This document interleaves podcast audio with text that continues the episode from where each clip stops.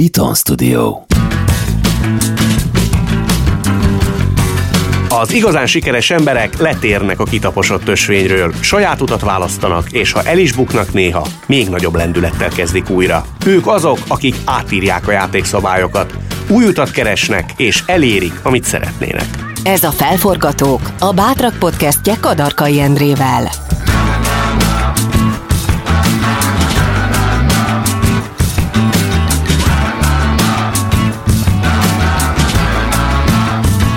A Felforgatók Podcast olyan magyarok történetét meséli el, akik mertek szembe menni az árral, és sikerre vittek valamit, amiben hittek.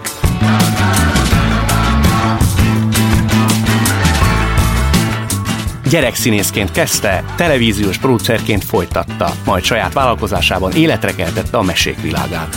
Dolgozott a Megasztárban, a Nagy Duettben, a Propagandában, aztán búcsút intett a tévének, és saját cégével először a meseműzikelek műfaját honosította meg az országban. Majd filmes producerként is kipróbálta magát Herendi Gábor oldalán, a Toxikóma című filmben. Vendégem a szórakoztatóipar egyik felforgatója, Illés Gabriella.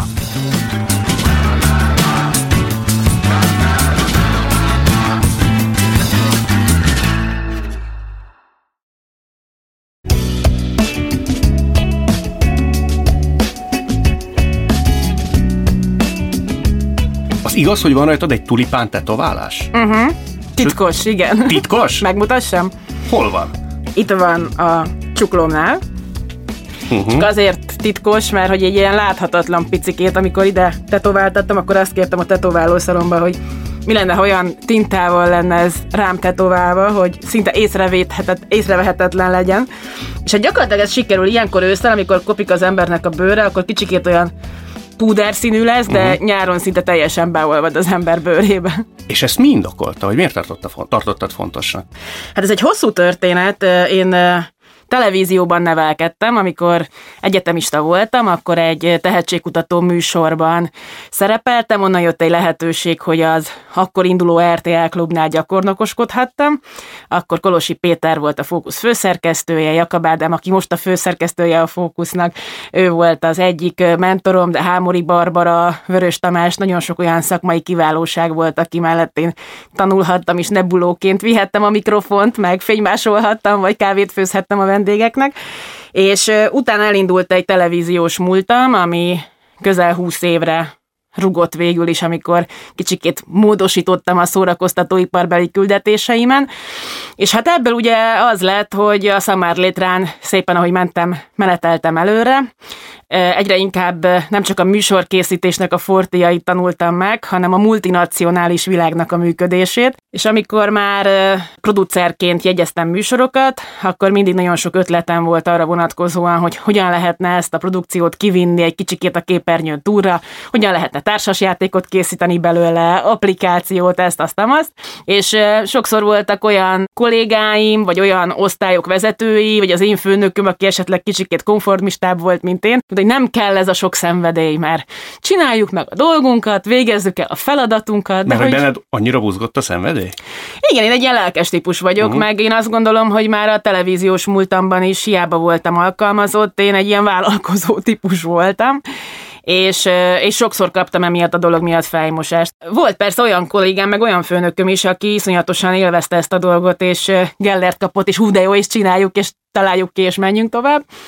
De azért sokszor hallgattam ezt, hogy nem kell ennyire lelkesnek lenni, nem kell ennyire szenvedélyesnek lenni, és mikor volt egy sokadik ilyen beszélgetés, akkor engem ez arra indított, hogy elmegyek egy tetoválószalomba, és a tulipánt ide tetováljam a csuklomra.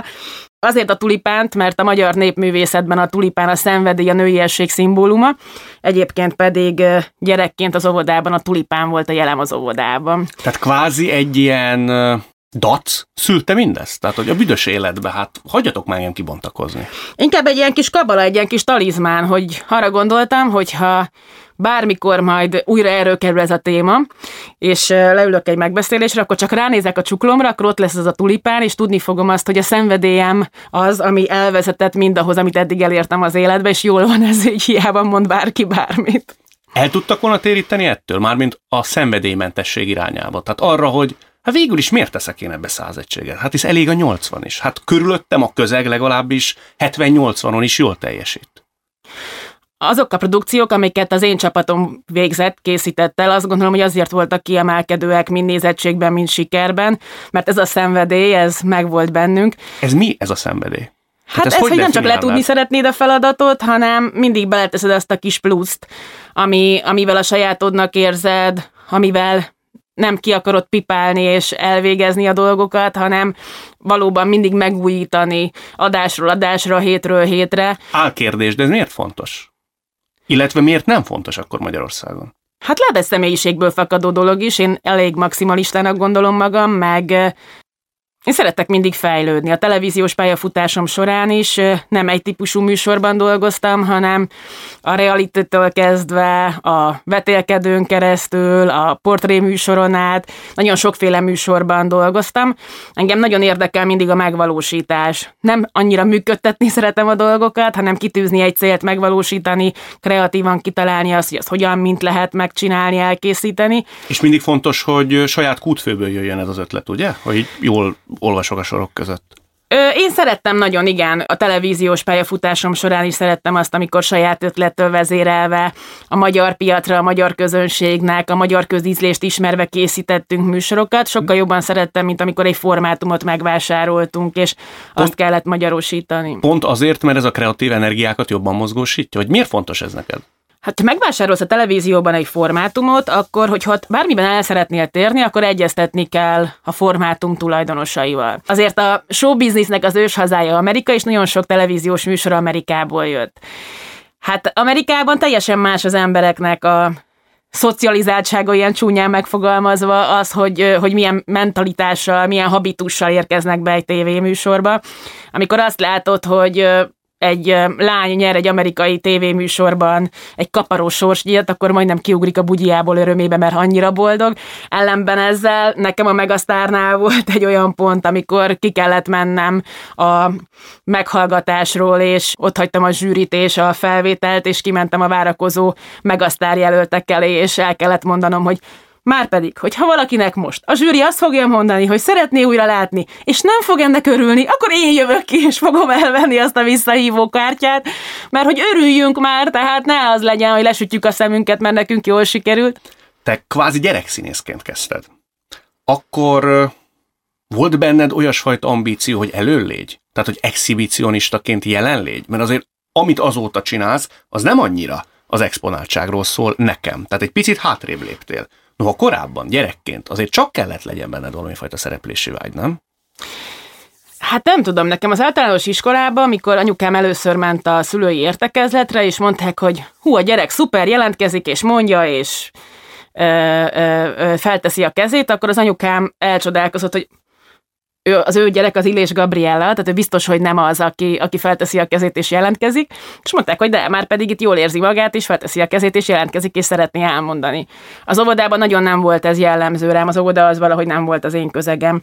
Ott nem találtam meg ezt a bátorságot, az általános iskolában igen. Amikor gyerekszínész lettem, az egy teljesen véletlen folytán jött, tehát nem én voltam az exhibicionista, aki jelentkezett otthon, hogy hall a tévébe egy felhívást, és hogy milyen jó lenne, ha elmennénk oda, hanem egy másik fóti kislány, én Fóton nevelkedtem, egy másik fóti kislány volt, aki szeretett volna menni, és az ő anyukája úgy gondolta, hogy milyen jó, ha meg tudják osztani a feladatokat az anyukák egymás között, és így jelentkeztem én is, ők hívták fel a figyelmet erre a dologra. Aztán kisvártatva bekerültem egy tévéfilmnek a forgatására, ami számomra nagyon izgalmas volt, ott találkoztam először igazi kamerával, hogyan néz ki egy forgatási szituáció, milyennek az egésznek a folyamata. Amikor az első tévéfelvételek voltak, és jöttek a magyar televíziótól a gyerekekkel velünk interjút készíteni, ez a Reggel című műsor volt, akkor én azt vettem észre, hogy engem sokkal jobban érdekel az, hogy a riporter mit csinál, hogy ott a kamera mögött mit csinálnak.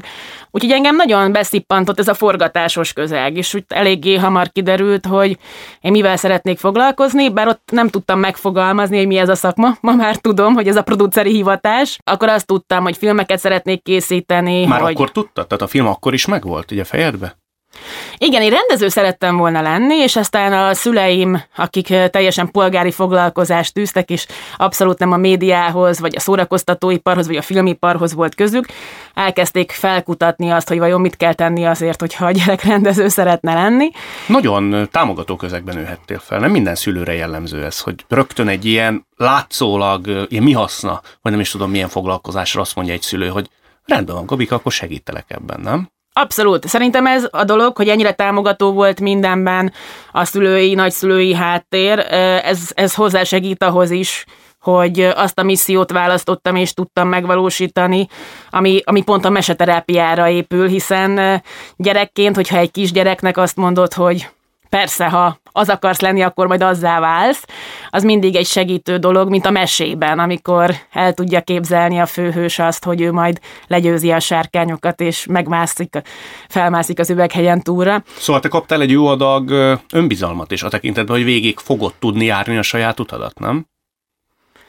Igen, ez az önbizalom kérdés, ez érdekes. Tehát így a szakmámban magabiztos vagyok, valószínű azért, mert ha most ki akarom számolni, 23 éve vagyok a szórakoztatóiparnak a különböző szegmenseiben. Ahhoz azért kell egy jó adag reflexió, az ember különbséget tudjon tenni aközött, hogy mi az, amihez ő már rutinszerűen ért, és mi az a terület, vagy részterület, amiben ki kell kérni másoknak a véleményét. Szerintem kikérni másoknak a véleményét, az mindig szuper jó. Én emlékszem arra, hogy van egy takarítónéni, aki a TV2-ben dolgozott, amikor én ott dolgoztam. A mai napig szokott néha küldeni üzeneteket, hogy mi újság, hogy vagyok, és így tartjuk a kapcsolatot végül is, nagyon cuki, Tecának hívják. És ő volt az, aki takarítgatott hajnalba, én meg így valahogy bent voltam éjjel a szerkesztőségben, mert pont valami szuper zűrünk volt, és valamit meg kellett oldani. És mondta, hogy persze, mert van az a műsor, de hát én nem is értem. És akkor odafigyeltem és kérdeztem, de hogy mit nem tetszik érteni rajta? Akkor még magázódtunk, hogy mi az, ami nem működik. És elmondta, megfogalmazta, és választ adott arra a problémára, amit kerestünk, hogy miért nem működik, miért nem sikeres ez a műsor. Azért nem gondolom, hogy ez minden producerre jellemző Magyarországon, hogy ilyen nagy reflexió, nagy önreflexióval rendelkezik.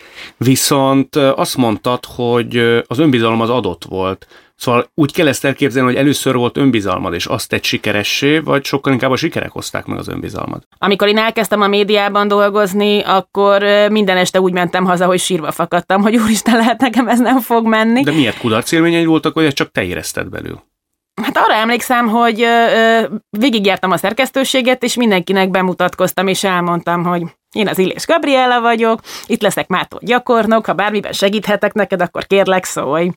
És hát igazából senki nem élt ezzel a lehetőséggel. Ott voltak a szuper riporterek, akik nyilván minden aktuális témára ráharaptak. Ez a Fókusz volt az RTL-ben? Igen, ez az Oldszer TV-nek a Fókusz szekciója.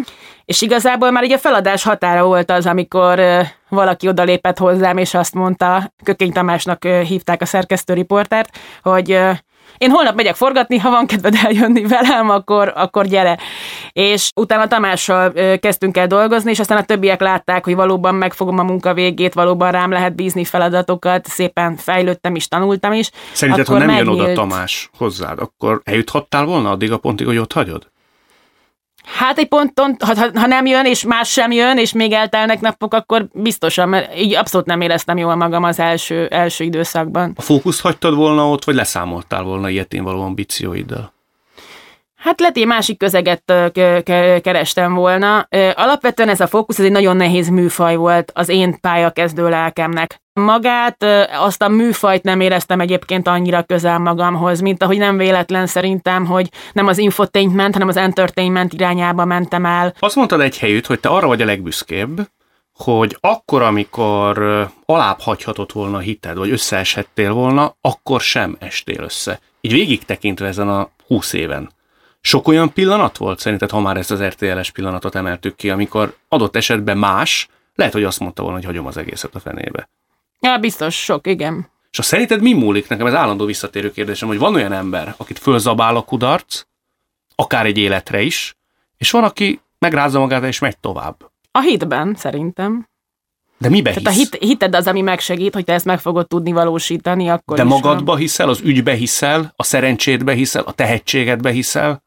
Az feltétlenül fontos szerintem, Endre, hogy az ügyben higgyél. Tehát én olyan dologban soha nem tudtam dolgozni, ahol nem voltam 100%-osan jelen. Az olyan típusú felkéréseket soha nem vállaltam el. Tudsz is mondani egy olyan műsort, ami még ránk tartozik, amire mondjuk nemet mondtál, mert valami miatt úgy érezted, hogy ez nem testhez álló? Igen, de akár a televíziózás maga is ilyen volt már egy ponton, és nem azért, mert nem volt testhez álló, hanem már minden dolgot kipróbáltam, amit a jelenlegi televíziós közegben ki lehetett próbálni. Az RTL gyakornokától hogy jut el az ember addig, hogy Magyarország akkor legnézettebb tévéműsorát, a Megasztárt kitalálja, menedzseli, gondozza, és az egészet tulajdonképpen a hátán viszi?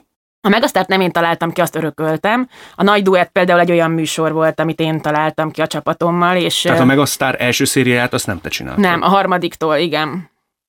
A harmadiknak az országos turnéját csináltam már, és a negyedik, ötödik, hatodik szériának a teljes televíziós megvalósítása tartozott hozzám. Abban, különösképpen úgy, hogy téged az a része érdekel, hogy valami újat hoz létre. Mi motivált vagy inspirált Isten igazából, lévén, hogy az már egy csúcsra jártott produkció volt. Igen, és aztán évekig pihent, az a csapat, akik ezt a műsort készítették, nem dolgoztak akkor már a televíziónál, és egy iszonyat nagy megtiszteltetés volt, amikor a főnökeim arra gondoltak, hogy ezt a műsort, mint kezdő producer, én hozhatom újra a színre. Meg is változtattuk nagyon sok szempontból a játéknak a menetét, a játékszabályt. Az például téged nem békjózott? Mert hogy a Felforgatók című műsorról beszélgetünk, ez óhatatlanul kell, hogy érdekelje a hallgatókat. Csak hogy végig gondoltam, hogy Eszenyi Enikő, Friderikusz például, ugye az általad menedzselt első szériának voltak a zsűriei. Azért ők elég, hogy mondjam, szuverén egyéniségek így a showbizniszt illetően. Hogy aztán remélem nem szemtelen a felvetés, hogy van-e elég tekintélyed ahhoz, hogy ezeket az embereket te gardírozd. És nagyon úgy tűnik, hogy ezek az emberek hallgattak és figyeltek rád. Azt te mivel érted el? Hát ezt talán tőlük kéne megkérdezni. Hát, nem tudom. Hát de biztos van erre nézve valami megoldó képleted. Szerintem azért, mert amikor felkértem őket, akkor tudtam, és el tudtam mondani pontosan, hogy mi ez a műsor, mit szeretnénk vele elérni, miért rájuk gondoltunk, és miért szeretnénk, hogyha ők ebben a dologban közreműködnének, és ha ők igent mondanak erre a dologra, akkor ez és ez lesz az együttműködésünk menete. Én így és így képzeltem el, és visszakérdeztem, hogy van-e valami olyan jellegű dolog, ami számára fontos, és amit ő szeretne mondani, hogy ő hogy érezne jól magát ebben az együttműködésben. És voltak olyan pontok, amikor az egymással szemben ütköző véleményük között kellett valamilyen döntést hozni, vagy végeredményeképpen valami felé vinni. És azt hogy csinálja az ember, hogy senkiben nem maradjon rossz érzés, sérelem. És a végén mégiscsak a műsor érdekét szolgálja az a közös többszörös, amit ti hoztok létre. Szerintem, hogyha igazságos vagy, hogyha következetes és igazságos vagy, és látható, hogy nem a hangulatodból fakadóan, vagy nem azért, mert pártos vagy valaki irányába, hanem meggyőződésből hozol egy döntést, akkor azt elfogadják és értékelik az emberek. Lehet, hogy rosszul emlékszem, de szerintem akkor még annyira nem volt elterjedt a magyar médiában, hogy női vezetők úgy gombamód nőnének ki a földből. Ezzel neked valaha meg kellett küzdened? Azért merem elmesélni ezt a példát, mert nagyon jóba vagyunk Uri Gellerrel, és nagyon szeretjük egymást, de hogy ő például akkor megérkezett Magyarországra, először Németországba találkoztunk, annak a műsornak ketten voltunk először a producerei Járpa Attilával, és Attila feljebb volt a ranglétrán fölöttem, tehát ő volt a executive producer, én voltam a kreatív producer. Miután már az Attila egy másik pozícióba került, én vettem át az ő szerepét, és onnantól kezdve én voltam annak a csapatnak a vezetője. Végülis én ott váltam nagy szombati show műsoroknak a producerévé, első számú vezetőjévé. És akárhányszor mentem előtte az Urihoz, és szerettem volna valamit egyeztetni, akkor mondta, hogy jaj, Gabikám, milyen szép vagy. Attila hol van? És akkor egyszer így kifakadtam, és mentem az Attilához az adásmenettel, hogy elegem van ebből, csak azt kérdezi, hogy te hol vagy, nem akarja velem átbeszélni, hogy mi lesz a most szombati műsorban, úgyhogy légy szíves, menj oda és beszéljétek át. De aztán nagyon nagy elismerés volt, hogy a búcsú bulin megkérdezte, hogy lenne kedvem tovább menni vele, és az ő produceri csapatában, amely más országokban megvalósítják ezt a műsort, az ő részéről képviselni azt, hogy ez a tévéműsor, ez hogy is lenne valójában 100%-os, mert az elmúlt országokban nem volt ilyen szuper tapasztalata, mint a mi közös munkánkban. Ez nyilván nagy elégtétel, de az embernek a hiúságát nyilván kell, hogy bántsa azt, hogy elsősorban egy szép nőt látnak benne, mint sem egy gondolkodó, alkotó ember. Igen, bántott, meg nem értettem, hogy mit kéne még hozzátennem. Volt más példa is, volt egy olyan időszak, amikor az egyik való világ szériával nagyon-nagyon elhúztak, és ilyenkor a televízióban azt mondják, hogy válságstáb, akkor most gyorsan mindenki jöjjön, minden kreatív. Így én is oda kerültem egy körbe, ahol nem azzal a műsorsával foglalkoztunk, ami az én dedikált feladatom volt, de hogy mindenki hozhatta az ötleteit. És mondtam, hogy ha már ez a repülő elment, miért nem csinálunk egy olyan tévéműsort, amit én már egyébként 3 programigazgatóhoz hoztam, és mindig csak kilettem rugva vele az ajtóm, de hogy nekem van egy ilyen nagy duett elképzelésem, és hogy akkor szombaton tudnánk csinálni egy olyan műsort, ami teljesen más nyilván, mint a való világ, meg ezzel nem fogunk 5 napot nyerni, csak egyet, viszont ha már a nézettséget úgyis el kell engedni, akkor legalább lenne egy olyan ikonisztikus műsor, amivel valami újat tudnánk hozni, mint annó a Megasztárral, ami egy új típusú vetélkedő lenne. És amikor ötletelgettünk, akkor mondta az akkori programigazgató Kis Péter a másik 5 fiúnak, akik ültek mellettem a megbeszélésen, hogy cseszétek meg, a Gabinak van a legnagyobb tökeit köztetek. Úgyhogy valamikor ez a csajos bátorság, azt gondolom, hogy így ki is tűnt a fiúk között. Ugyanakkor te egy elég kitartó nő lehetsz, mondod, hogy már volt olyan ötleted, nevezetesen a nagy duett, ami 3-szor került a programigazgató elé. Tehát akkor ezek szerint nem vagy az a feladós típus. Én nagyon hittem abban a műsorban, és nagyon intuitív vagyok, és én nagyon bíztam benne, hogy ez egyszer elő fog kerülni. Én soha nem szerettem volna igazgató lenni a televíziós társaságnál. Nem. Hát voltál a kábelcsatornák vezetője. Igen, kreatív vezető voltam, de az a kreatív munka volt. Tehát a programigazgatói munka sokkal inkább adminisztratív, döntéshozói, és egy ilyen televíziós karrier után az embernek azt hiszem, hogy 2 választása lehet, hogy vagy szeretne valamilyen multinacionális pozíciót betölteni, lásd programigazgató, aztán a később esetleg vezérigazgató, vagy szeretne egy saját produceri céget létrehozni. Én ezt utóbbit választottam, viszont a televízióban eltöltött idő nagyjából megmutatta nekem azt, hogy független televíziós produceri céget alapítani, és megélni, és egy csapatot fenntartani, az nagyon nehéz lenne. Ezért én azt gondoltam, hogy én a piacon szeretnék megmérettetni, és én egy olyan dolgot szeretnék létrehozni, ami ha tetszik az embereknek, akkor megy, ha nem tetszik, akkor nem vesznek rá jegyet, és akkor nem megy. Ez a játékkészítő volt. Igen. Ami tulajdonképpen a Broadway-t hozta el, nagy kiszerelésű monstre, hollywoodi díszletek közt vagy keretezve, színpadra kerülő show. Volt, aki le akart beszélni? Nem sok embernek meséltem én ezt el, hogy mit szeretnénk. Az egy tök jó dolog, hogy van egy ötlet, de azért nagyon-nagyon sokat kell dolgozni, hogy az meg is tudjon valósulni. Ott kell az a hit, hogy ne tudják letéríteni az embert a 67. megbeszélésen, hogy hát ez nem annyira támogatott, nem annyira fog menni, hanem hogy mész tovább és gyűjtöd magad köré azokat az embereket, akik ugyanabban a elámban hisznek ebben, és azt mondják, hogy persze, meg fogjuk csinálni. Te ebből következőleg csak is ilyen emberekkel veszed körbe magad? Én azt gondolom, hogy a hasonló a hasonlót vonzá. Tulajdonképpen egy csapatot szervezel, ahol majdhogy nem egyenrangú emberek tesznek a sikerért? Én nagyon hiszek a csapat erejében, és hogy azokon a pontokon, azokon a feladatokon megfelelő embernek kell lennie, aki viszi ezt a dolgot, aki magabiztos, akiről tudod, hogy azt meg fogja tudni valósítani, meg az is egy másik dolog, hogy támogatást kér benne, vagy azt kéri, hogy ezt már én nem merem eldönteni egyedül, és mi lenne, ha együtt döntenénk el. Magyarul ellent is mernek neked mondani ebből következően. Persze, egy csomószor van, amikor én revidiálom a gondolataimat, vagy van, hogy behoznak, pont így ma az RTL Klub reggeli műsorában volt Szabó Győző és Molnár Áron, és ők említették meg, hogy az a videóklip, aminek ma volt a premierje, az úgy született, hogy az Áron mondta, hogy az a dalrészlet, amit ő énekel Szabó Győzőként a filmben. Mondjuk el, most a Toxikómáról beszélünk, ami Szabó Győző és Csernus Imre találkozását és együtt töltött 1 évét, vagy 1,5 évét dolgozza fel. Igen, maga a regény, az önéletrajzi regény, ezt az időszakot dolgozza fel. Mi a legvégét, pár hét eseményét dolgozzuk fel magában a filmben. Ez Herendi Gábor rendezi, Molnár Áron játsza Szabó Győző. Igen. Az is egy újabb terület, amikor az ember ahhoz nyúl, rendben megcsinálta a Broadway, ha már így neveztük, az ki van pipálva. Azért közönségfilmet csinálni, még ha valamilyen szinten kecsegteti is a siker ezt a projektet, azért megint csak egy nagy kockázat. Ettől se rettentél meg, hogy azért buktak már bele ebbe rutinos, sokat látott producerek Magyarországon, hogy igazán nívós és nézett közönségfilmet hozzanak létre. Ez egy érdekes dolog, nem az én fejemből pattant ki egyébként, hogy filmproducerré szeretnék válni, hanem Szabó Győző fejéből, tehát neki köszönhettem ezt a titulust első körben. Ő keresett meg, és elém tolta a regényt, amit ő írt, hogy olvastam-e ezt a könyvet, és hogy elolvasnám-e, és mi lenne, ha készítenénk belőle egy filmet.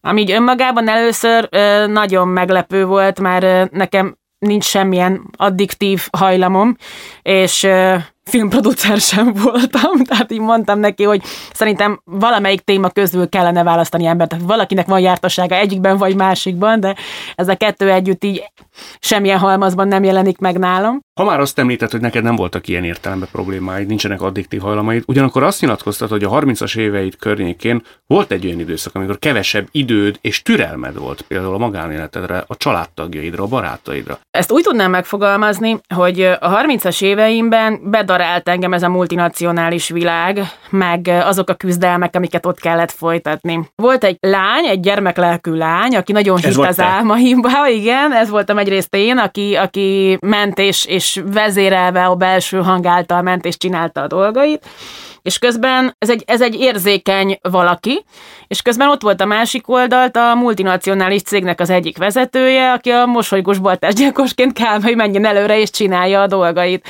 És ez nagyon elválik, ez a két ember? Ez a két ember, tehát nekem nem volt komfortos ez a kemény szerep. És ebben a multinacionális világban muszáj volt ezt a kemény attitűdöt vinni, mert különben véletlenül, ha nem néztél jobbra vagy balra, akkor simán lekaszabolhattak, ha éppen olyan pályára tévedtél. És ebben a dologban igen, kicsit meghasonlottam, de itt én elkezdtem igen komolyan foglalkozni azzal, hogy mentálhigiéniai szempontból hogyan tudja az ember frissen tartani magát, ropogósan tartani magát, nem megtörni a világgal szemben, hogyan lehet, mint lehet, és nagyon sokat is köszönhetek annak, hogy sok módszert kipróbáltam. Én nagyon szeretek dolgozni, szerettem mindig is dolgozni, lehet, hogy ezt mások egyfajta munkaalkoholizmusnak mondják, engem soha nem a munka tört meg, hanem a hülyeség, a hülyeség miatti feszültség, a pozícióból fakadó fölösleges intrikák, inkább ez volt az. Olyankor hogy jársz el? Tehát ha azt érzed, hogy itt valami a háttérben most ilyen konspiratív módon kezd el a hátad mögött elintéződni. Az emberek alapvetően nem őszinték azért, mert nem bátrak. Szerintem az egy bátorság, hogy tudjon az ember bocsánatot kérni, hogyha bocsánatot kell kérnie, tudjon az ember olyat mondani, hogy hú, ezt most elrontottam, hibáztam. De maga a multinacionális világ, tehát nekem igazából akkor azzal volt bajom, hogy ami miatt a tetoválásom lett. Uh-huh. Hogy egy lelkes valaki egy ilyen típusú társadalomban, az bizonyos embereknek a szemében egy tündér, és hú de jó, és bízzuk rá, és csináljuk meg, mert akkor át fogjuk hágni a kapukat ezzel az energiával, amit ő belehoz ebbe a dologba. A másik fele meg az, aki azt a szenvedélyt el akarja oltani, ezt a tüzet, hogy nem kell ez. Túlságosan lobog, túlságosan piros, még meleget is csinál, és még fölforosodnak tőle az emberek. Mert hogy téged jobbára ilyennek láttak? Tehát akaratosnak, terminátornak, aki megy át a falon, és ott kőkövön nem marad, hogyha a célját valami veszélyezteti? Az akaratos, az nem egy pozitív szó. Én inkább eltökélt voltam. Uh-huh. Hittem benne, volt bennem egy nagy adag erő, hogy eltántoríthatatlan legyek, aki, hogyha nem nyílt ki az ajtó, akkor keresett egy ablakot, amin be tud mászni. Milyen érdekes, hogy azt mondod, hogy sebzett lelkekkel. Ez mennyire kétfajta attitűdöt vagy lelki állapotot feltételez. Tehát az egyik, aki, akkor maradjunk ennél a szónál, hogy eltökélt, fáradhatatlan és megtörhetetlen, még a másik tud sebzett lelkű is lenni, és adott esetben egy ilyen szeridebb teremtés. Jól sejtem, hogy ez azért kétfajta személyiségképlet. Hát igen, csak a magunk fajta nőknek szerintem nagyon kevés területe van az életben arra, hogy a szelídségét, a gyengeségét, vagy a gyengétségét tudja megmutatni, mert alapvetően ebben a világban azért kevés a patrónus, aki tudja támogatni. Tehát itt így rákényszerülsz arra, hogy igen, menned kell, ha hiszel benned, csinálnod kell. Ugyanakkor az feltűnt, hogy gyakran használsz olyan kifejezéseket, hogy feladatlista, álomlista. Te ezeket listázod? Én szeretem átgondolni, igen, hogy mik azok, amiket szeretnék adott évben, adott periódusban elérni. Én azt gondolom, hogy 5 éves tervben érdemes gondolkozni, így első körben. Jó, persze, tehát vannak olyan vágyak, ami hú, milyen jó lenne majd, ha 10-20 év múlva itt tartanánk, ott tartanánk, de alapvetően azért így a következő évekre fókuszálok mindig. És lehet tudni valamit, hogy mondjuk 5 év múlva beszélgetünk, akkor miről tudnál számot adni? Már csak babonából sem mondhatom el, Endre. De nagyon másfajta területet is célba vennél? Azok tükrében, amit eddig mondjuk sikerre vezettél? Nem tudom, hogy mi a másfajta terület. Amikor voltam egyszer a 30. születésnapomon egy asztrológusnál, aki egy ilyen egész nagy elemzést készített, akkor azt mondta, hogy nekem majd lesz pár év múlva egy olyan váltás az életemben, amikor egy teljesen más szakma lesz az, amit én fogok vinni. És el nem tudtam képzelni, hogy mi az, amire gondol, vagy mi az, amiről most beszélhet. Azt egyébként meg tudod nekem fogalmazni, hogy az embert, amikor kitűz maga elé célokat, és azt kipipálja, majd jön egy újabb cél, hogy mi végre csinálja. Tehát, hogy mi az a hajtóerő, ami újra és újra ilyen értelemben és ilyen elementáris tempót diktálva folyamatosan mindig arra sarkalja, hogy újabb és újabb feladatok jöjjenek. Tehát valami bizonyítási vágy is megbújhat a mögött, nem? Igen, jó esetben bizonyítási vágy, rossz esetben megfelelési kényszer. És szerinted nálad melyik az igaz? Szerintem már csak a bizonyítási vágy. Korábban és volt megfelelési vágy? Abszolút volt megfelelési kényszer szerintem. Bocsánat. Uh-huh. Kifelé? Igen. Sokat kutattam ezt, amikor így mentem ezekre a különböző mentálhigiéniai dolgokra. Én azt gondolom, hogy gyerekkoromban én nem minden közegben éreztem olyan szuperül magam, úgyhogy lehet, hogy onnan fakad ez a dolog. Nem tudom, hogy neked például, Endre, volt-e ilyen tapasztalatod, de azért a gyerekek tudnak gonoszak lenni, és nekem azért volt kicsi gyerekként egy-két olyan élményem, amit az én nagyon érzékeny kis bárányszívem nehezen vett. Én már akkor sem töltöttem szívesen időt olyan emberekkel, akik engem nem érdekeltek, akik engem nem foglalkoztattak, és lehet, hogy picit emiatt különc voltam. És akkor egy ilyen jó kis formát tudtam adni annak, hogy kirekesszenek. Ez nem tartott egyébként sok ideig. De kirekesztettek? Volt ilyen érzetem, igen. Egyre válaszolj még kérlek, hogy azok a gyerekek, akik annak idején mondjuk úgy, hogy kirekesztettek, vagy nem annyira pajtáskodtak veled, azóta te beszéltél velük, vagy találkoztatok? De persze, aztán utána ez a dolog rendeződött, tehát utána évekkel később is együtt jártunk még sokat iskolába, sőt a mai napig szoktak lenni szervezkedések, osztálytársak. Szerintem ők nem is emlékeznek erre. Senki irányában nem érzek haragot vagy dühöt. Úgy valahogy volt akkor egy olyan közeg, ahol ők nekik akkor ott jobban esett engem inkább kirekeszteni, mint szeretni. Ami az ő problémájuk volt. Igazából én ebből a szempontból így a felnőtt életemre csak tanultam, vagy tapasztaltam. Érdekes volt, hogy én ezt nem mondtam el senkinek. Tehát, hogy valahogy úgy szégyeltem, hogy én nem az a gyerek vagyok, akit úgy szeretnek.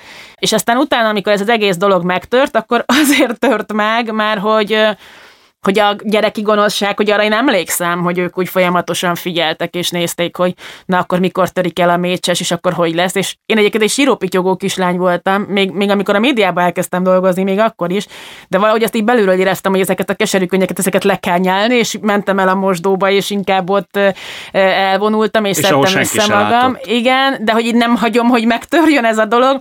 És akkor végül is ők így feladták, tehát hogy szerintem ez egy ilyen pár hetes történet lehetett, de hát nyilván egy embernek az életében, hogy gyerekként, amikor sebezhetetlen, amikor hazamész, és nem akarod ezt a dolgot elmondani, mert nem akarod a szüleidet elszomorítani, hogy neked valami bánatod van. Én ezt így megőriztem magamnak, meg így túltettem magam ezen. Úgyhogy szerintem, Endre, ha őket megkérdeznéd, szerintem ők azt se tudnák, hogy miről beszélünk. Hát ez voltaképpen egyébként a lényegen nem változtat, ha az emberben maradnak ilyen értelme, valamifajta bizonyítási kényszerek, sebek, ha úgy tetszik, hogy kiegyenlítésre váló élmények, tulajdonképpen mindegy, hogy a másik emlékszik-e vagy se. Szerintem. Én lehet, hogy tartozom nekik egy nagy köszönettel akkor. Sőt. Nagyon szép. Én meg neked, hogy itt voltál. Köszönöm szépen. Köszönöm a meghívást.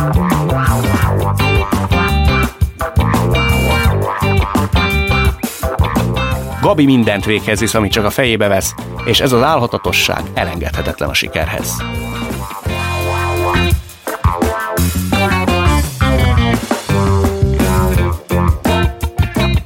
Ha tetszett a Felforgatók, iratkozz fel a műsorra, értékelj minket 5 csillaggal, és mesélj rólunk másoknak is.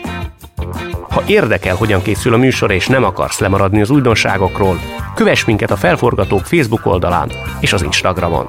A műsor szerkesztője Regényi Eszter és Zsilla Sára, a felvételvezető Dósa Márton, a zenei és utómunkaszerkesztő Szücs Dániel, a gyártásvezető Gröger Dia, a kreatív producer Román Balázs, a producer pedig Hampuk Richárd volt. Kádárkai Endre vagyok, legyetek felforgatók ti is!